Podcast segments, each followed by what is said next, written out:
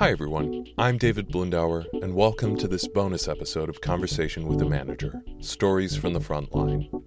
This podcast is dedicated to the proposition that managers, particularly frontline managers, are key to an organization's success. This podcast is also in search of the best advice and counsel from experienced managers for anyone who's new to the role of being a manager. Here's your host, Steve King. Thanks, David. Today, we want to return to Betsy Hagan's interview with Becky Kirgan and pull out another topic they discussed during their hour together. We first met Becky in episode three of our first podcast season. If you did not get a chance to hear that episode about managers and helping teams address concerns about change, you might want to give it a listen sometimes. It's a solid episode packed with great advice. The topic for this episode continues the exploration of team members' reaction to change, but in this case, the conversation gets to what is often at the heart of the matter some people out and out fear change. It flat out scares them. When a manager finds a team member deeply emotional about a change, what can a manager do? Becky has some thoughts. The headline for me in this episode is that you cannot address fear of change with logic or reasoning, or at least not at first. The key is empathy, a good deal of careful listening, and the manager making themselves available when a thoughtful ear is needed. Perhaps you'll find some additional insights in the episode as well, so enjoy this extra bit of content from Becky. You know, these are all things that are supportive of people, I think, that have two sometimes uh, natural responses to change that mm-hmm. they are not uh, necessarily supportive of or have not gotten to be to a place where they are supportive of the change.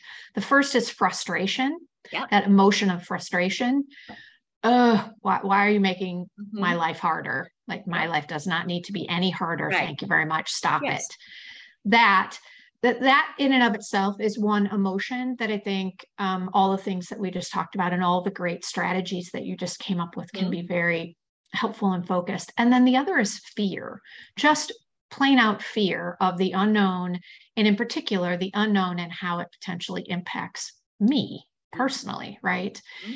um, and so I'm just wondering, uh, have you had uh, with people that you've helped and supported, um, any thoughts on how you help people who, in fact, are a, a little bit, you know, I mean, jostled in fear by change, or have you had that for yourself and had someone help you um, in in your career?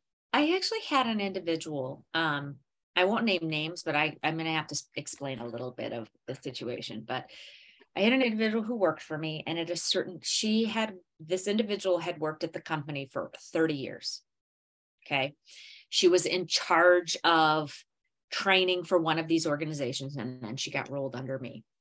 And while we were working together, there was a humongous initiative that went on at work the FDA came in and the roles that we were in had to become certified pharmacy technicians.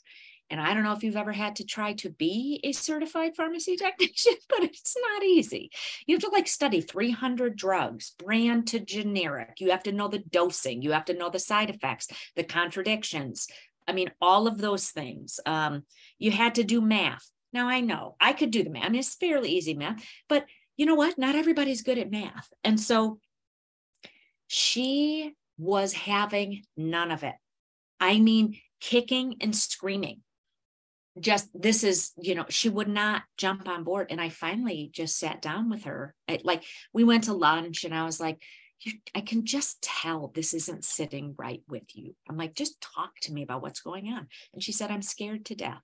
She was scared to death that she was going to she was going to lose her job. She wasn't going to be able to be certified. She worked at the company for 30 years. She loved her job. She did not understand her job wasn't changing. So why did she have to do this? She was scared to death. She just started bawling and was just and I just said, I knew she was not acting herself. Something wasn't right. Something wasn't connecting. And so I just asked, like, and it wasn't, what's wrong with you? It was, I noticed that you're very stressed lately or something seems to be off. Talk to me. I don't want you to be unhappy. I want to understand what's stressing you out. Maybe I can help you. And so then she shared all of that with me. And then we talked. I said, Well, what do you think could help? I didn't offer, like, I didn't say, like, well, let's get you some tutorials and I'm going to give, I'll give you an extra hour after class. I literally was like, whatever you need, whatever you need. If you need extra hours to study with a group of people, we can help try to get a study group together. If you think this, do you need more supplies? I can, Baxter, I can see if you need extra a brand new calculator. I don't know, whatever it was.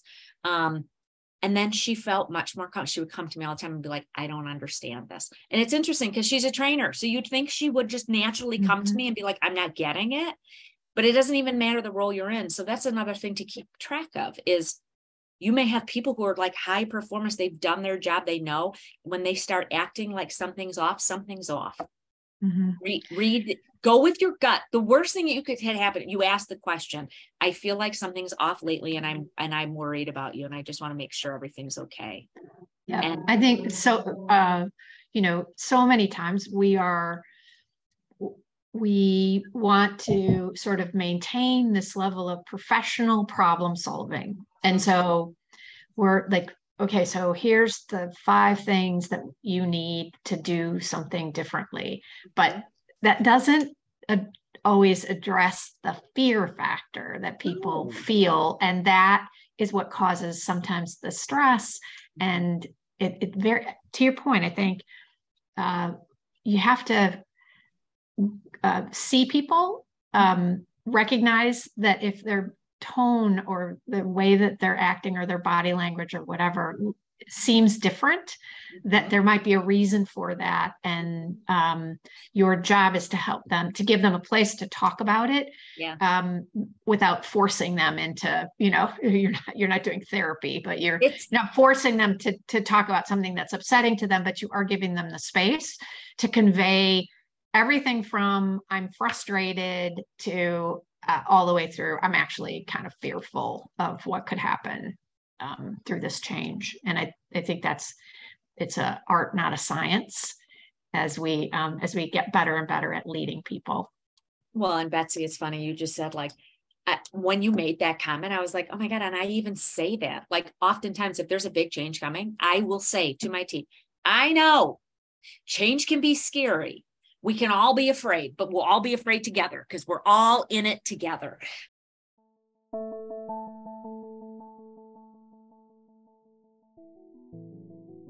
If you enjoyed this bonus episode of Conversation with a Manager, feel free to listen to our first season of full length episodes relevant to all managers.